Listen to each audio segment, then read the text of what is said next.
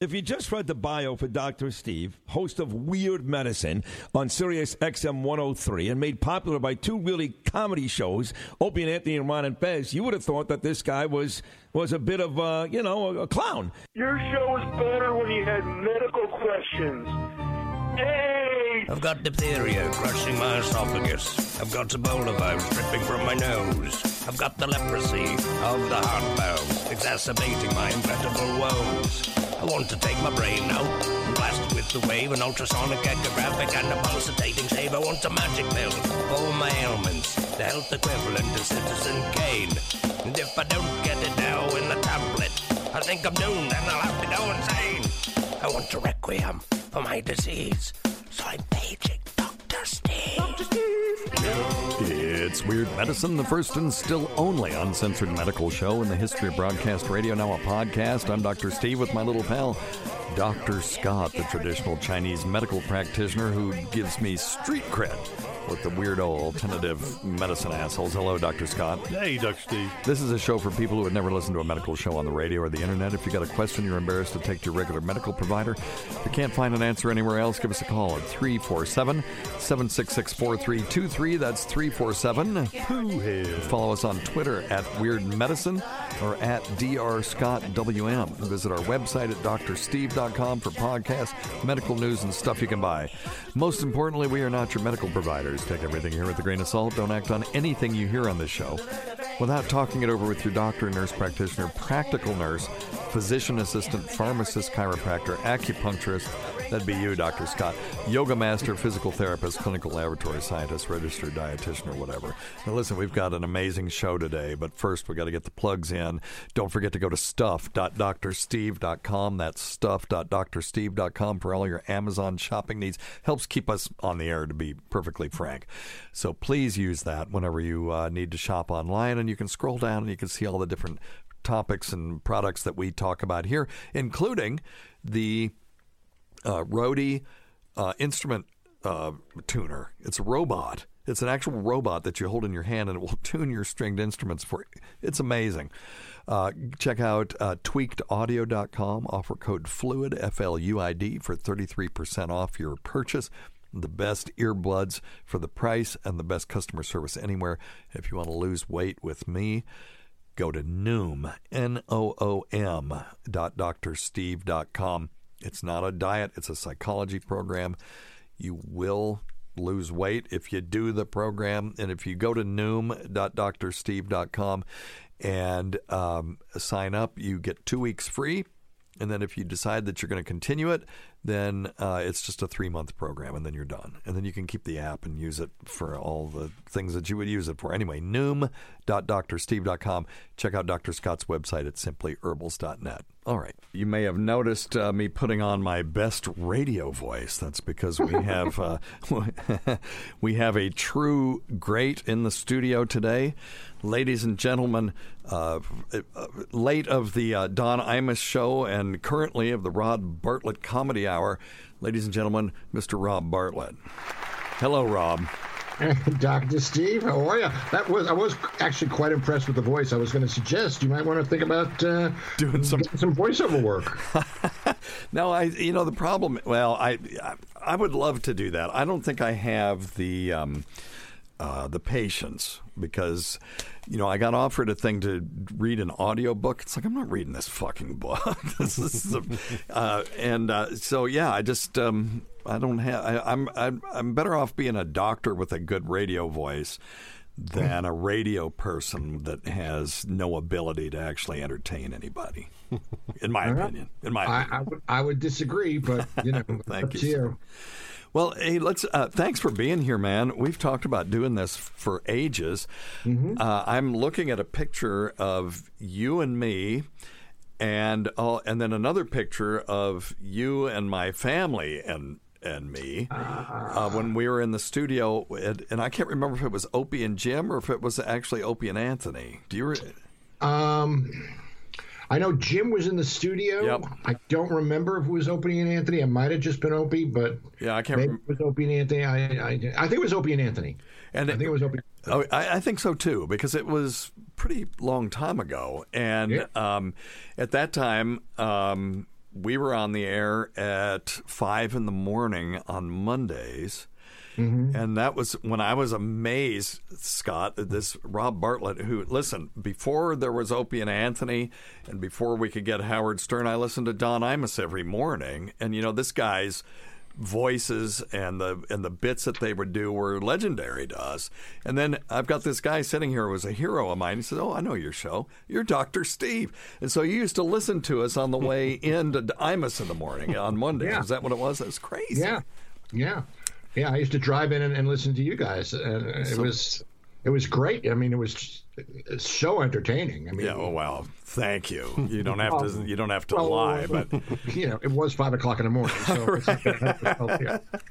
I get it. But uh, yeah, so that amazed me. That well, first off, I never think anybody's listening, much less somebody that I actually admire. So uh, that that was really cool, and I've been wanting to just have you on just so I could talk to you for an hour and have an excuse, and you know. but anyway, uh, yeah. So you're doing the Rob Bartlett Comedy Hour. You s- radio, Rob Bartlett radio. Oh, comedy. sorry, the Rob Bartlett Radio Hour. Yes. And radio comedy. Just hang on now. The Rob Bartlett Radio Comedy Hour. got it. Okay. All right. I mean, you, you're a doctor for crying out loud. How hard is this? It's very difficult.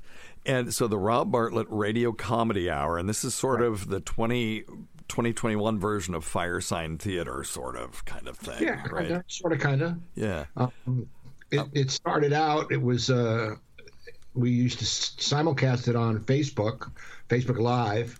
Uh, it was a visual. I, I had this idea of combining Saturday Night Live with the old, like Jack Benny show, where the Yeah. actors would stand in front of microphones holding scripts, you know, um, and doing sketches. I had a whole troupe of people, some really, really talented people: Megan Samard, uh, Steve Mecca, uh, Mandy Lee Thompson. Um, Alyssa Alter, Whitney. Um, Wow. I can't remember her last name now. She's great. Whitney too. Cummings? No, you know, I almost said Cummings. So, it's Whitney somebody or other. um, anyway, Anyway. Whitney Johnson, and um, I believe. Anyway, um, and uh, I, you know, co-wrote it with uh, with a guy, um, Andrew Smith, who used to be a head writer at SNL, and a dear friend of mine. Um, and we would do this every week, um, and it was a lot of fun. Uh, and we had a musical guest every week, and uh, but then we wound up having. Uh, and you were doing this in an actual studio at ABC, right? ABC had it like a broadcast stage where they used to do live stuff on Facebook Live and with cameras and whatnot. So every Monday night they would let us use it. That's Uh, this cool. was after this was after I'd left ABC after Imus in the Morning went off the air, Mm-hmm. um, and they, they they removed me from the air. Um, and uh, we did it for a couple of weeks, and then they said we couldn't use this the video studio anymore. So then we uh, we just used a radio studio, one of the old radio studios, and just did a, I guess, uh, an audio podcast. Uh, so we did it in the studio, but we had no live audience. That was the best part about doing it live on Facebook. We had a live audience in the studio with us Sure. so we got some reactions. Um, and then we did it in the studio for a while, and then they gave us uh, an hour on Saturday nights to, to, to do the show. And we used to do an edited version and then an uncensored version for the podcast. And then um, I guess another doctor who wanted, you know, to uh, or or something, you know, my pillow guy or somebody wanted to buy an hour on Saturday and decided to buy hours, and so we were out, and so we were just doing it from the studio for the podcast, and then they said we couldn't use the studio anymore because there was an insurance problem or something like that, and uh, so now it's just me from my bedroom, so I'm doing all the voices, Yeah. effects, and all that crap myself. No, I think that's great though, but uh, you know, it's it's not the same. It isn't the same. It isn't the same. And and you know, as such, I, I actually got so tired. I haven't done one now since December. Um, uh, so I've been really, really lax. Uh, but now I think after this, we get a little bit of publicity. I'll, I'll start up again. Actually, I'm working on um, something now. It's a throwback to the old Imus in the Morning days, back when we were on uh, NBC. He had discovered through his urologist what he thought was a third testicle, but was actually, I guess, a fat deposit or whatever it is. Okay. So, but we named him Tres Huevos. And so I wrote this Tres whole Huevos. series, this whole series of this Zorro-like character named Tres Huevos. Sure. You know, he had his own thing. Out of the night comes a frightening sight. It's the man known as Tres Huevos. Tres Huevos.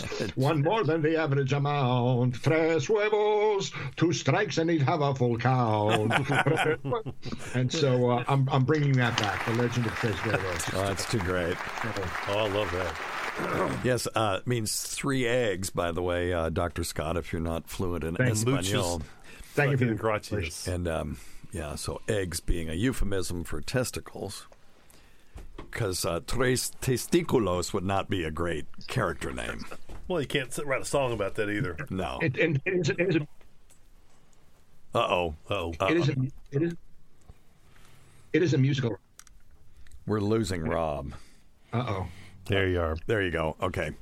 It isn't musical enough, Testiculos. Yeah, you know. right, right. No. No, how would you do that? There was actually a line in the, in the first episode when the father, Tres Huevos' father, says, uh, you know, tells him that he was born with the sign of the three, and it makes him very, very special. And Imus was playing Tres Huevos, of course, and the, Imus goes, "You're nuts," and the father says, "No, mijo, you're nuts." That's a great Imus, by the way. I guess after working with him so long, Yeah. it would be crazy if you no, didn't no, have a good no, no, no, no, no, tears. That's so good. That's so good. But you're also uh, for those who, who want to be stand-up comedians. Uh, you're doing a uh, thing with them called the RB Studio.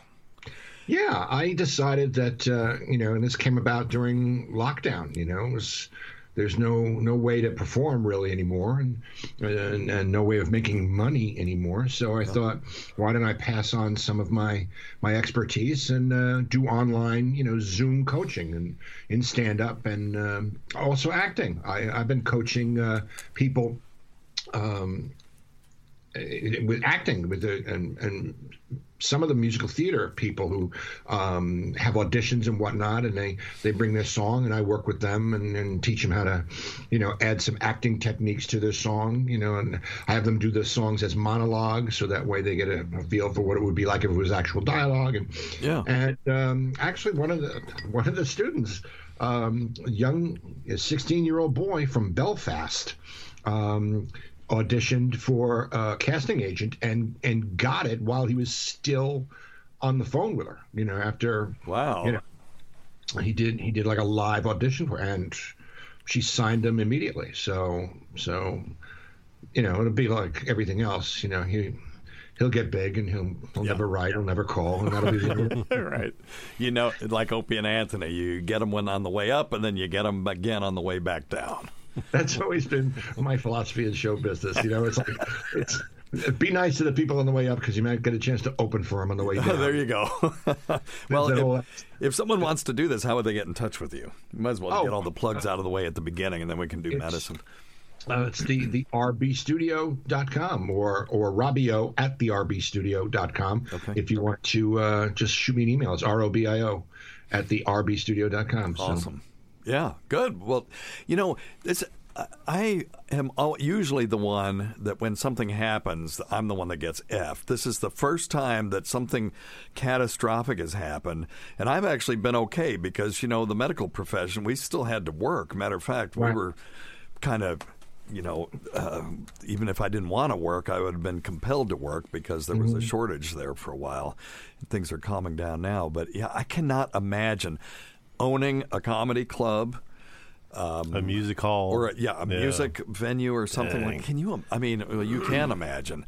I can't imagine it because you know every single one of those sorts of businesses is somebody's dream. They had the dream to have a comedy club or a music venue and hang out with musicians or play or do all that stuff, and it, that's just the the the kind of business that absolutely just has been shut down. Mm-hmm. It's tragic. yeah, I had done a, uh, a thing with.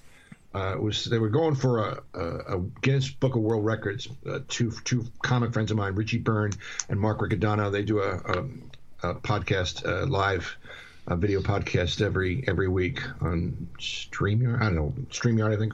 Anyway, um, and they tried to break a world. A Guinness World Record for the longest comedy podcast, and they actually did it for charity. They, you know, got people to donate, and they were on for I don't know, 60 hours, 70 hours. I'm sure it was hilarious by hour 59. oh, Well, no, because it was this rotating bunch of comics. oh, oh, Oh, I thought oh, they did okay. all by themselves. Yes. And so they would do material, or they would, and so I, I popped in a couple of times over the weekend, and uh, you know he had guys from from England, you know, which was a very interesting perspective, whatever, and. Um, I realized that not just the the ability to perform was something that I missed, but the camaraderie. It's like you know you you miss your tribe. You know I miss the just sitting around the table. You know, Just shitting on each other. yeah, I mean, shooting the shit, and and and and you know, Vos was on. I was able to shit on him, and then he got me back. He hung up on me. It was just great. you know, it was just, it was really, really great. And I, I realized how much I had missed that part of the business. Yeah, You know, yeah, yeah. I can't imagine. And um, you know, we uh, the, the one benefit for me has been that most of my meetings have either been canceled or gone all virtual. But that doesn't really work that way for this business. And I see, yeah, I don't know how Noam is keeping the doors open. Uh, I mean, uh, you know, Norm. I'm sure you know Noam. Uh, Noam Dorman, the uh, owner of the Comedy Cellar and the Fat Black Pussycat and all that stuff. I don't know how, unless he just has this huge bankroll, uh, how he's keeping that going. But you know, it'd be tragedy if places like that just close down and don't come back. Because I hear in Manhattan about sixty percent of the small businesses are gone and they're never coming back. yeah, it's very, very true. I mean, uh, a lot of comedy clubs I know are trying to do virtual shows. Yeah, Um, how's one that my fr- going? I, you know, I one of my friends did it over the weekend, and I'm, I'm curious to find out. There was also another comic I knew who was doing. Actually, it's Mark Riccadonna, one of the, one of the guys from the podcast, was doing a theater in uh, in New Hope, Pennsylvania, uh, and it's this theater that seated 300. Uh, and there were 45 people in, in the house, and and uh, you know I was breaking his balls and telling him, and it wasn't because you know of, Right, it wasn't because of COVID. COVID. it wasn't a draw in Pennsylvania. You know? Wow. Well, that's really something. Well, um, do you are, are you interested in doing some medical questions with us? Just hang out. and We'll just we've got some random questions. We've got some, and I'm, uh, you are on the same line as the call thing, so I'll try to work that out so that you can hear everything. And then, uh, but you had a, an interesting sort of medical uh, question or perspective that you wanted us to talk about, if I remember Yeah, correctly. um, I mean, I have this friend um, who That's everybody. By the way, everyone who calls in, they're calling for a friend. So you're in good. You're in good company. No, but this is actually for a friend. Um, Okay, I know it. It always is. It's always for a friend. I get it. It's I, I, I swear. Um, I uh, how to describe it? The the the penis is playing peekaboo. It's it's it's up inside the body, and and it's even when it's not cold, and it's difficult um, to to pee sometimes because it's you know you got to kind of like yank it out. You know, it's Yeah. you know I mean I got a pair of tweezers and I'm trying to because You mean your I friend. already I already have a problem. Uh, you know, I, I'm not working with much to begin with. I'm I'm I'm hung like a salmon. So um, is that fact good? I don't. Have you ever seen the penis on a salmon? I have not. Okay, So that, my- that answered my own question, didn't it? exactly and so you know and so it's it's like it's like it's up inside it's like what why and and and and what do i do to uh to fix this problem For your friend, you mean? For my friend yeah, Yeah. So um, the the first question is. Uh, is your friend at his? I'm going to assume it's a it's a guy. Uh, I'm making an assumption, but is is your friend at his ideal body weight? um don't think so Okay. Okay. Because I, I'm sure you're not aware of this, but there's a thing called Dr. Steve's rule. And Dr. Steve's rule is that every 35 pounds of weight that you lose, you regain one inch of penis length. And there are some people that have a pubic fat pad that is. Um, luscious enough that um, they actually start with negative penis length. You know that the that the penis is is retracted somewhat inside the fat pad. So with 35 pounds, let's just say it's an inch back. You lose 35 pounds. Now it'll be even. Now you're neutral. Then you lose another 35, and it'll be an inch out, and then another 35, another inch. Now there's a limit to this. That's only that relationship's only linear for part of the curve, right? Because I mean, if you lose 350 pounds, you, that's no guarantee you're going to have 10 inches of penis length. but uh, but you'll get you'll optimize the closer you are to your ideal body weight. So that's the first thing. The second thing is is that there are some people that have a very profound and powerful cremaster reflex, and the cremaster reflex is the is the shrinkage. You know, the George Costanza. It's the shrinkage. Shrinkage. Um, that uh, and and the, the the reason the body does that is for for one a couple of things is that you can't procreate if you don't have your testicles and your penis all functioning and, and intact. So the body uh, will gather them up during times of stress and particularly cold weather.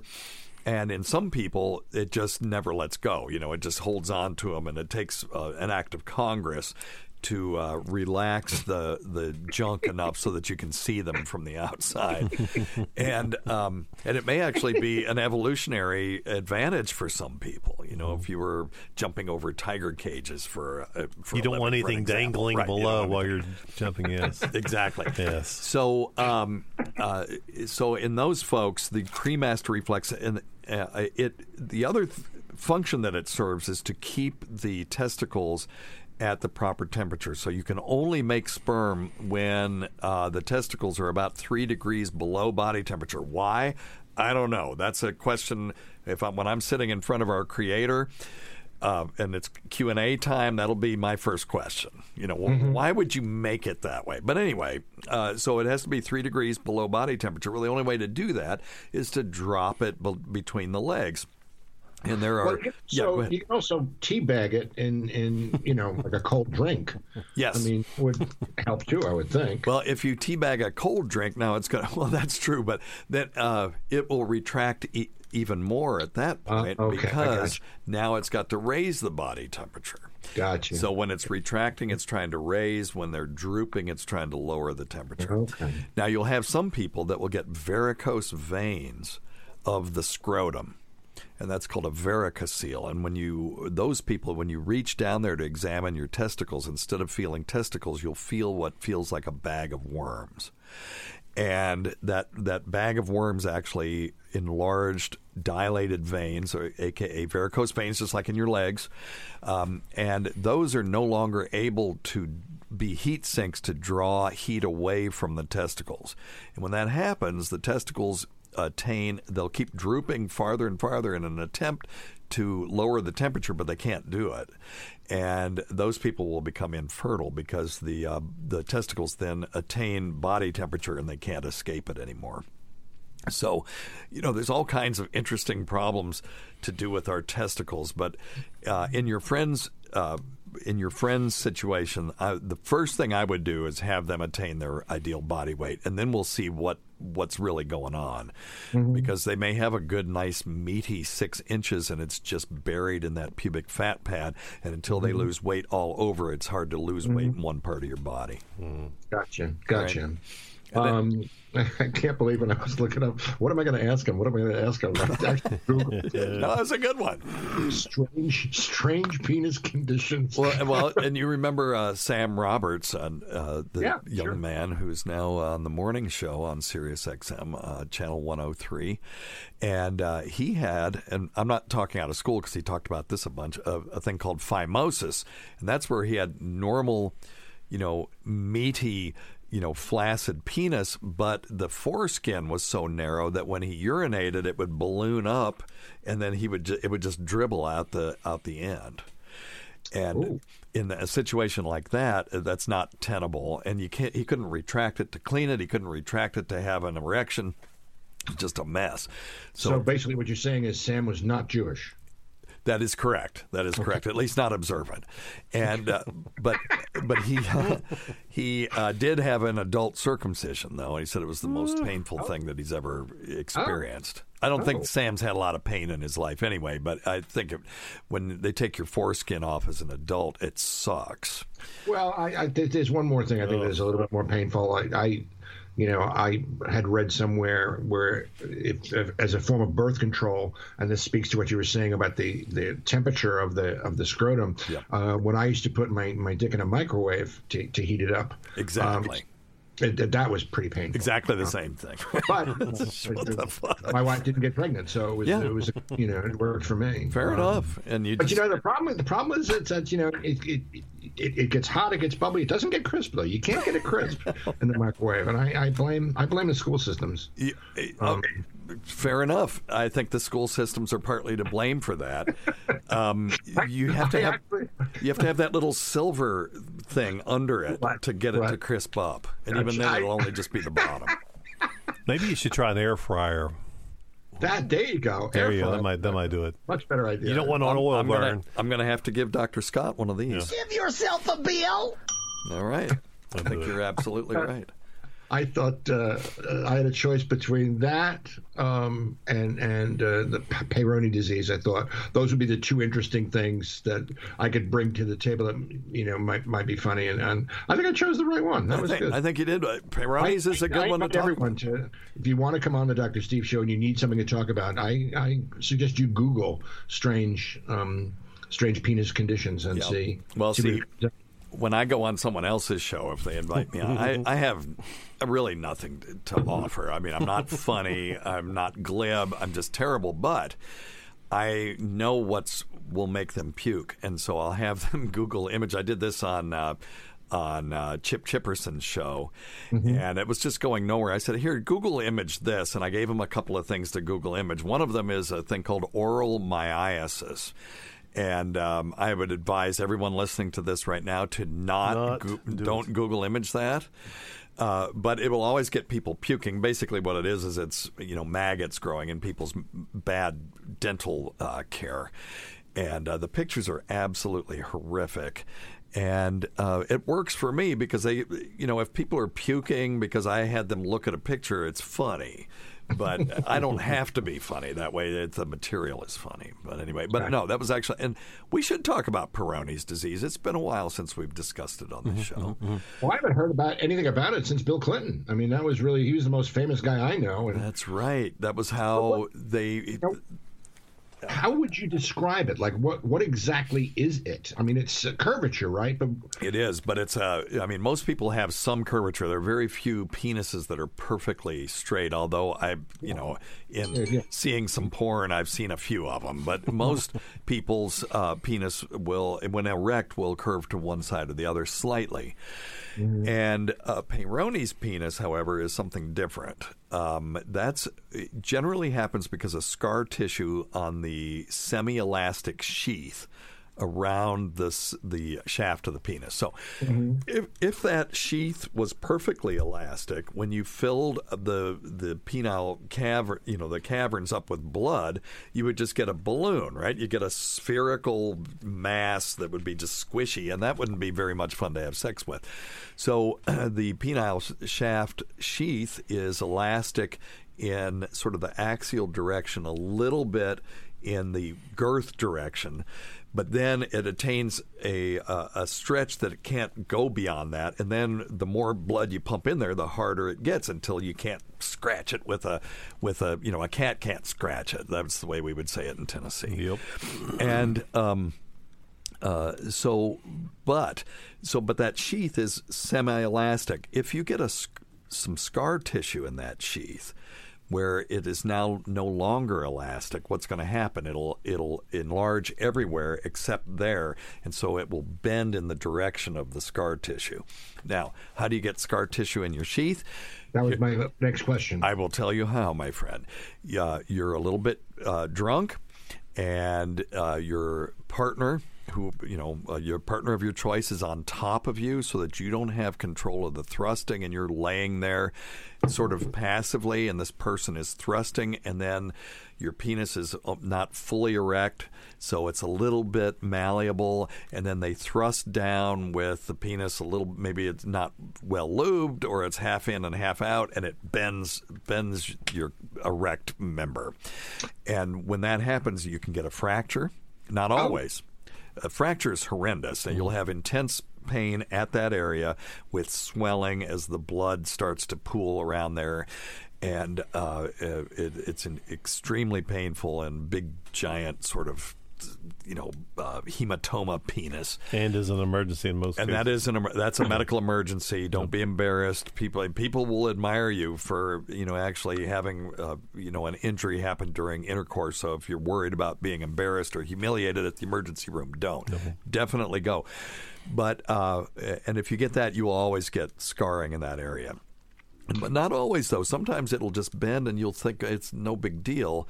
And then the trauma from the folding in half of the penis over time will set in some scar tissue or fibrotic tissue in that where that crease was. And so hmm. in those people, they won't even know. And then one, they'll just notice a month later, gosh, you know, every time I have an erection, it's painful and it's bending, you know, 90 degrees or, or 120 degrees to the right or the left.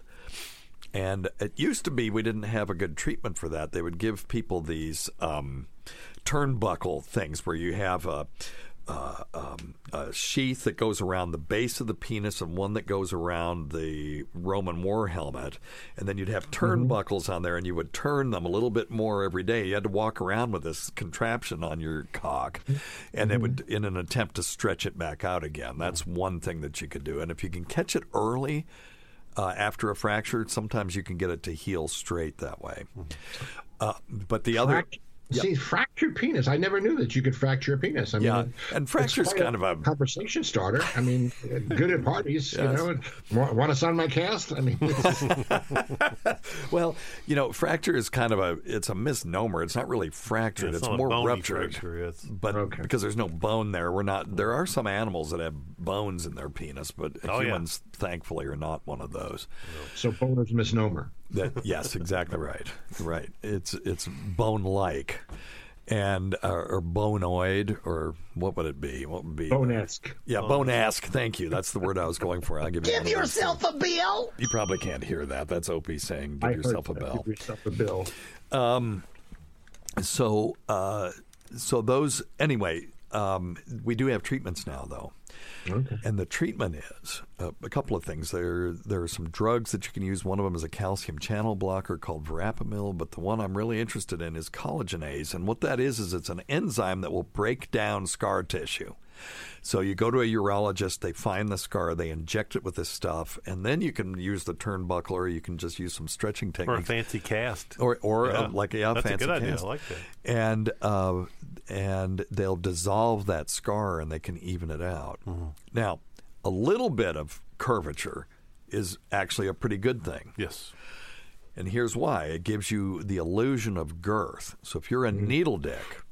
But you have a penis that curves to the right or the left. When you first, let's assume that you're putting it in a vagina. It could be any orifice of your choice, but we'll just, for the purposes of this discussion, we'll say vagina. And so when when you insert it, you're going to be, let's say it's curved to the to the left, that or to the, it doesn't matter, curved to the left. Um, you'll be putting some pressure on the left uh, vaginal wall. Then, as you continue to insert, now that middle curve is going to start putting some pressure on the right vaginal wall. Right. And then when you get all the way in, it's going to be curving back, and you're going to get some more pressure on the left vaginal wall. And it, to the brain in, that's attached to that orifice, it's going to it's going to give it the illusion that you've got a much girthier penis in there. Right. Mm-hmm. See, the ideal situation, I would guess, would be that if it curved upwards, then you have the the G spot stimulator already built in. And I would give you another uh, opie drop, but it just seems like it would, you know, I'm, it's going to be Redundant. start sounding redundant if I keep doing that. That's exactly right. You're a genius, sir. See, that's why I love your show, is because you can learn things. That's right. See, these are all important things. I remember Bill Burr uh, uh, making fun of us when we did um, a, a bit where I had one of my friends come up and taste urine to see if he could tell who was diabetic. And it was it was a great bit, but it was pretty sophomoric. But uh, and that's by the way why doctors invented dip urine dipsticks, or at least requested that they be invented, so we didn't have to taste urine urine. anymore. But uh, it was a very successful experiment. But Bill Burr said, you know, we're going to be at a party tonight. We're going to be telling people, oh, well, did you know diabetes means siphon in Greek? You know, so you do learn some things. Hey, I've got. Uh, can, hey, can I can can I throw this in there? Of course. If we're talking about painful penises, I would like to talk to somebody that had an adult um, surgery, circumcision, right? Well, we know we have a friend. Well, I know, but but Oh, okay. and compare that to someone that's also had a, a cysto- cystoscopy, which is worse. Oh, which we've It's- had. right? Which you and I both had. What would be worse? Okay, so uh, Lord have mercy. So, Dr. Rob, we, uh, Oh. Dr. Scott and I Oh. both had cystoscopies where they take a fiber optic scope and stick it up the uh, urethral meatus, aka the cock hole, and uh, and they look around in there, and these Oh. these jackasses, and for the urologists out there, you know who you are.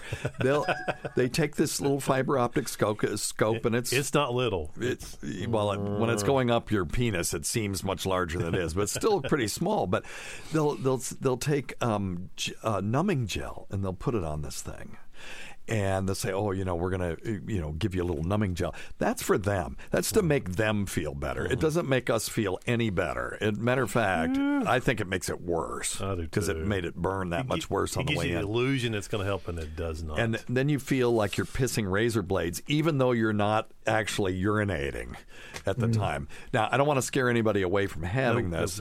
It's a good test. Having the test done, and even as uncomfortable as it is, is still better than the things that they're looking for. So, you know, we're being funny, but you know, don't don't not do it just because we're we're saying it sucked, but it did suck. Oh, it's horrible. But uh, we had a friend, uh, Jefferson the Shyster. He's a lawyer that used to do legal stuff on this show and also just make horrendous jokes. Um, and uh, uh, he had an adult circumcision, and the method that they used didn't hurt him at all. He pay, he played softball the next day. Yep. Hell no. So they are getting better at that.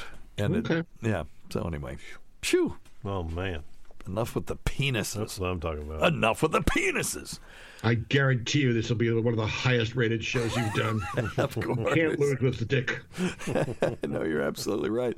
Let's um, you want you want to take some phone calls? Yeah. All right, let's uh, let's see what we got here. Oh, hey, we got one for Dr. Scott. Let's let him. I'm going to pot you up just a little bit so you can hear this, uh, Chairman Rob, and then we'll go from there. Let's see. Uh oh, there it is. Hi, Pacey. Can I talk to the guy sitting beside you, namely Dr. Scott? Oh, Anyway. that's funny. Got a question for Scott. Did you get it? He said, "Hey, Tace, uh, can I talk to the guy sitting next to you? They all think they're talking about me, but they's talking about you, Doctor Scott." That's Stacy Deloach, everyone. yeah, yeah. Give him one of these. Okay, all right, enough of that. Okay, here you go. That's my one voice that I can do, uh, Rob. Is the About redneck asshole. That was you. I saw a YouTube video about that, and I remember Michael Phelps when one time there was a big question about all these dots on his back, and it was about cup therapy. Does that actually work as a Chinese medical treatment? Or any kind of medical treatment. So, what's the answer, Doctor Scott? Yes. okay. When well, used- next question. Yes. Next, please. No, it, it it it can work really well when done properly. Well, uh, tell us about Yep. this because it looked. Michael Phelps gets in the water and he's got these circular, you know, marks on him. I don't know. Are they bruises? They're bruises. That's exactly what they are. So tell us the tell us the procedure, what you actually do, and then tell us why you do it, Sure. and then try to make up a reason why it might actually work. hey, adult school, and the way I was trained, we, we took these glass balls, which was what Michael Phelps had, and these are these Oh. glass globes. You put a little one drop of alcohol in there, and you, and you light it, and it creates a flame. That's right. It's a it's a little teeny explosion, creates a vacuum, and you put this on these sore spots, right? And and Okay, so you're burning off the oxygen, Burn- right, and it leaves vacuum. when you throw it on there. It le- and it's heating up too. So as it cools down, the air will contract. It pulls left the in skin. there, and it pulls the skin up into the cup. Yep, pulls the skin up into the cup, and um, that's one. That's one Seems method. incredibly dangerous. It is. I don't do that. I don't do it. It's, it's just too easy. And if it slips and falls off, then that glass cup falls in your floor, and you have glass every damn where. yeah, Um, and fire. and fire. Well, and and here's the thing too, Steve. If you miss the first time, oh, that didn't s- stick. You know, so that you put another drop of alcohol in there and you light it again. Well, the glass starts getting really hot.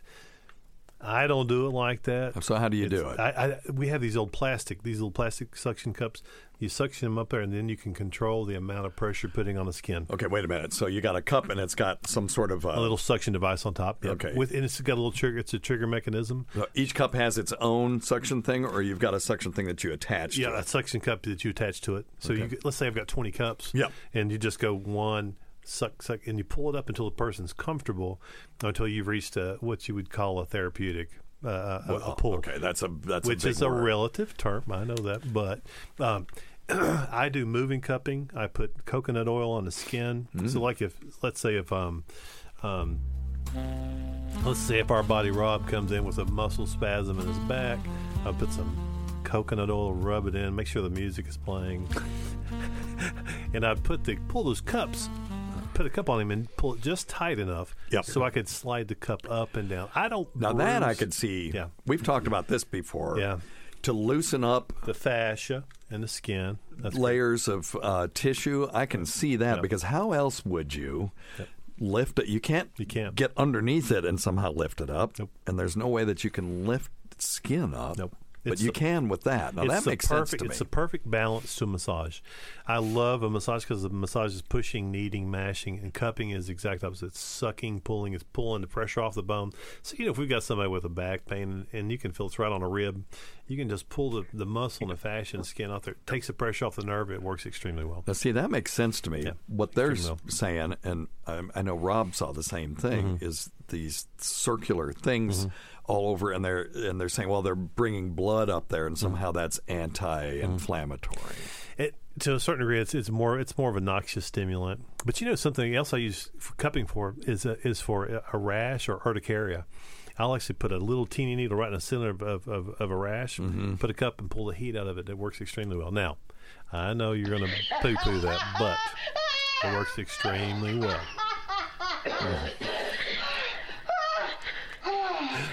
So Does it really? Hey, it does. Yeah, but Okay. you know, I don't, I don't, I don't like putting these huge bruises on people. They, it takes a while to go away, and you have to explain. Makes them them. feel like they Makes did them- something. Yeah. So, So I I have a question, Dr. Scott. If so, if you have a, a pain in your neck, Mm-hmm. getting a hickey would be therapeutic. that's a hundred percent correct. Yes. There you go. And and if I can't do it with a cup, I'll do it myself. So now, guys, you have an excuse. That's right.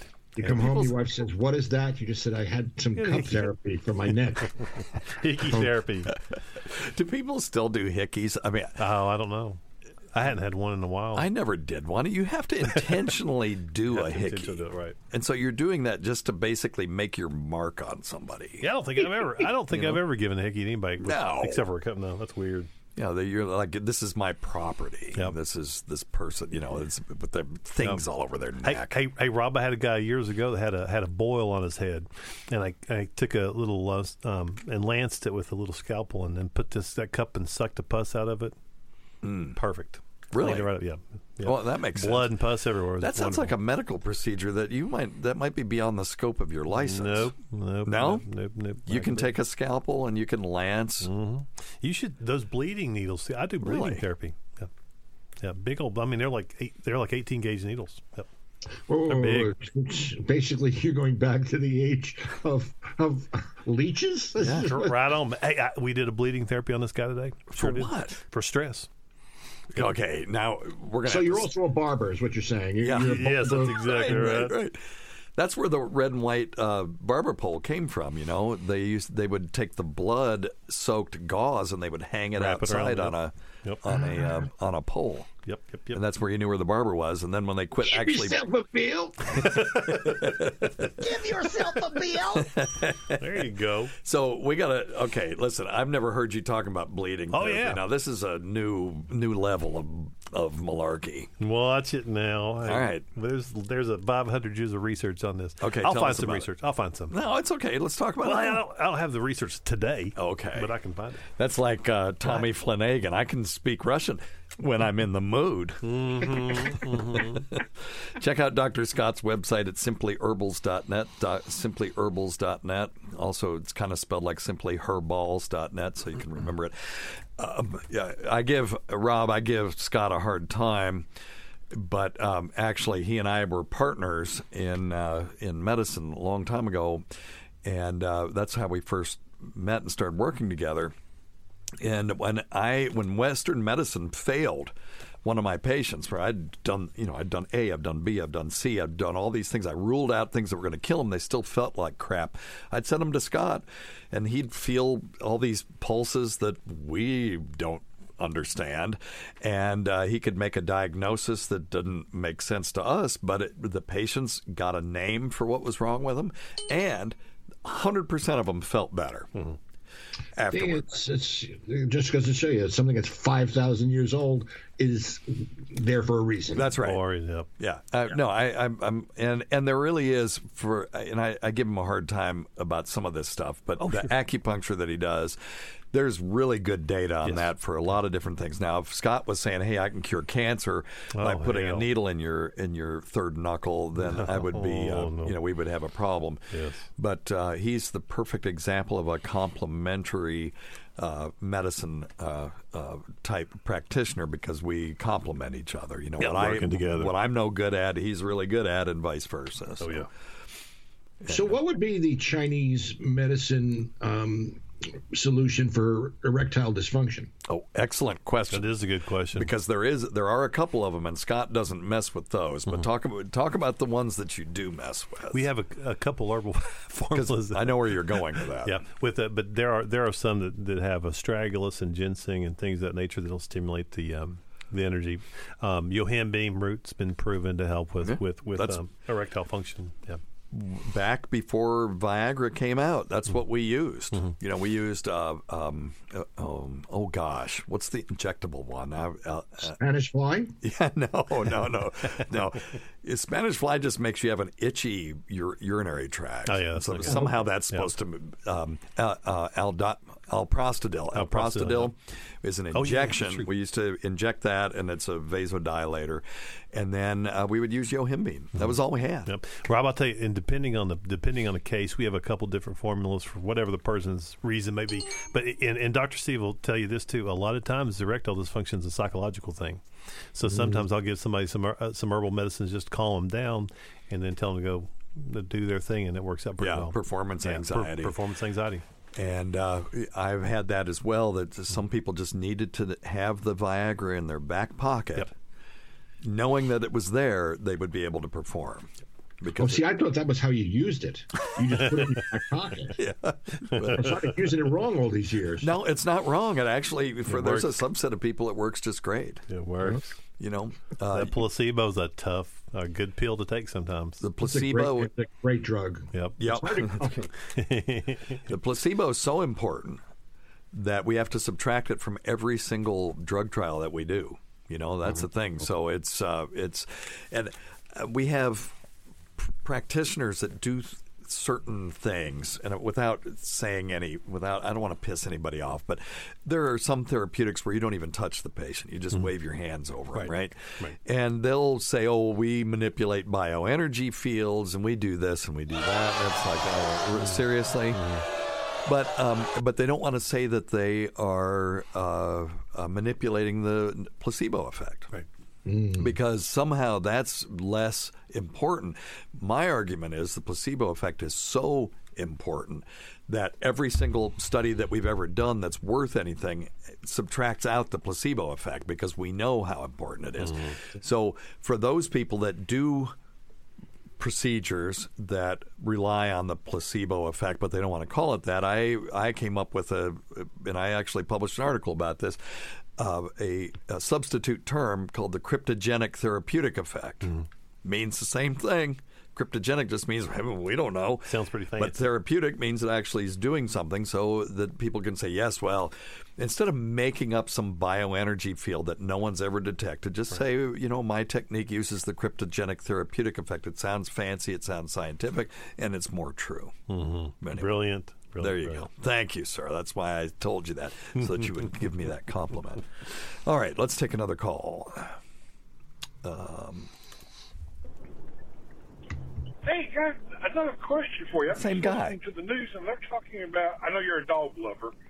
About using canines for detecting coronavirus in people's sweat, mm-hmm. and then another one that they've been training up for detecting the virus where they need to do massive cleaning at.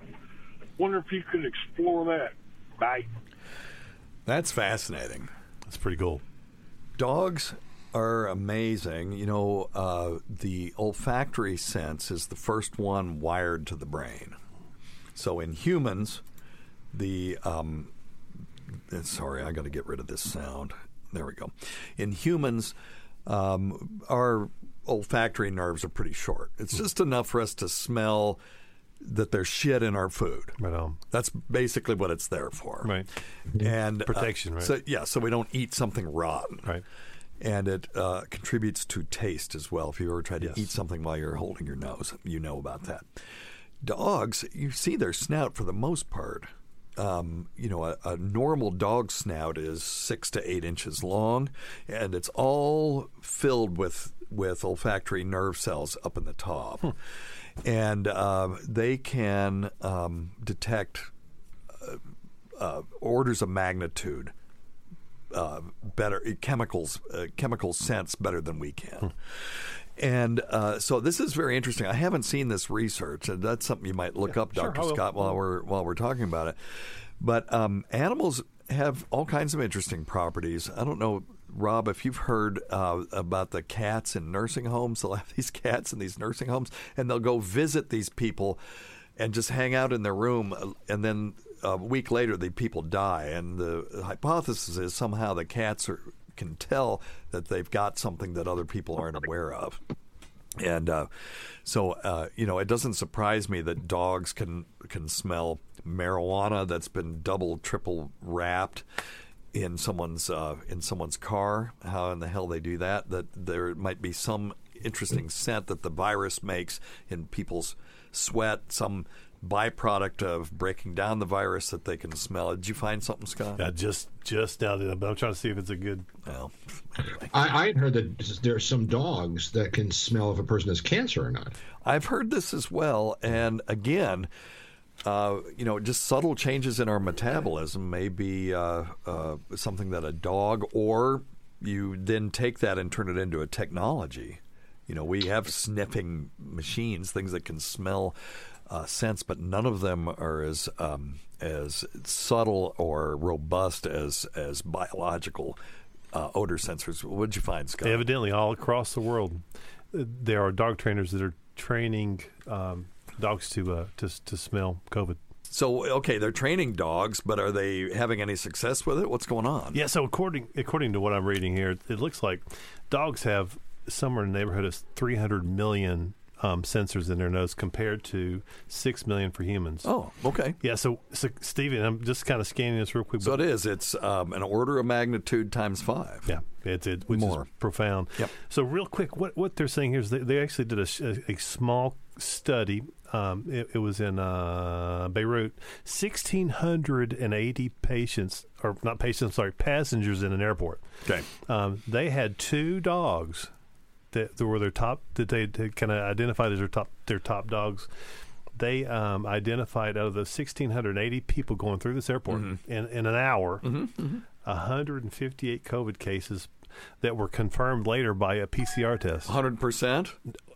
90 uh, the animals correctly identified negative results with 100% accuracy and correctly detected 92% of all positive Holy cases crap. that's and that's in an airport now which Yeah, think the about the people benefit coming in yeah, and out and think about the benefit of that and not having to do a uh, like uh, one of my one of our friends, she's flying to see her mother overseas tomorrow, and Mm-hmm. she had to have a a, um, a, a, a a test today so that she can fly overseas tomorrow. Yeah. But just think, if you could get these dogs trained, be able to take them to train stations or bus stations, airports, you know, so people can get to see their families overseas or or, or in some other some. That's other, amazing. It's pretty cool, yeah. I wonder if they were detecting if those patients were also febrile, because I would want to know Right. how many of those actually had fevers. Because I could see a dog being able to pick somebody out with a fever. And right now, if people, if you have a fever and you're walking around, you probably have COVID nineteen. Right.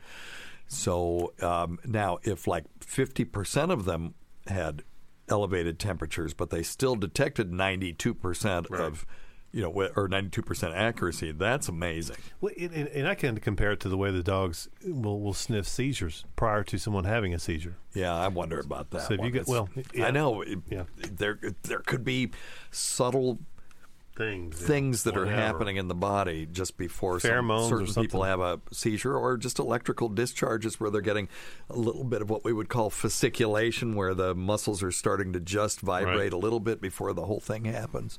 Sort of like a the opposite of an aftershock and an earthquake. May, may I say this real quick? Yeah, of What they're saying, and I just read this too. They what the way they trained these dogs was they actually took them to a hospital, and they had samples of positive patients who had who had had the uh, nasal swabs. Yeah. and uh, that's how they trained these these these dogs to. Isn't that wild? That's cool. that's cool. All right. Stuff. Cool stuff. Well, Rob, what do you have a dog? Yeah, two actually. What can they do? Um, and besides annoying me, Bark, Uh, hump. they can lick themselves, which is something I think is you know worth being a dog just for that. You know how long I tried to do that when I was 12 and 13? Trying I to, still every once in a while when I'm, I'm watching TV get the urge just to see if I can, you know, just because I think it's a great, it's a good party trick. the answer's always the same, but it would be amazing if you could. It would Yeah. change everything. Why would you ever pursue, a, you know, a sex partner though if you could blow yourself? Um, I mean, you wouldn't.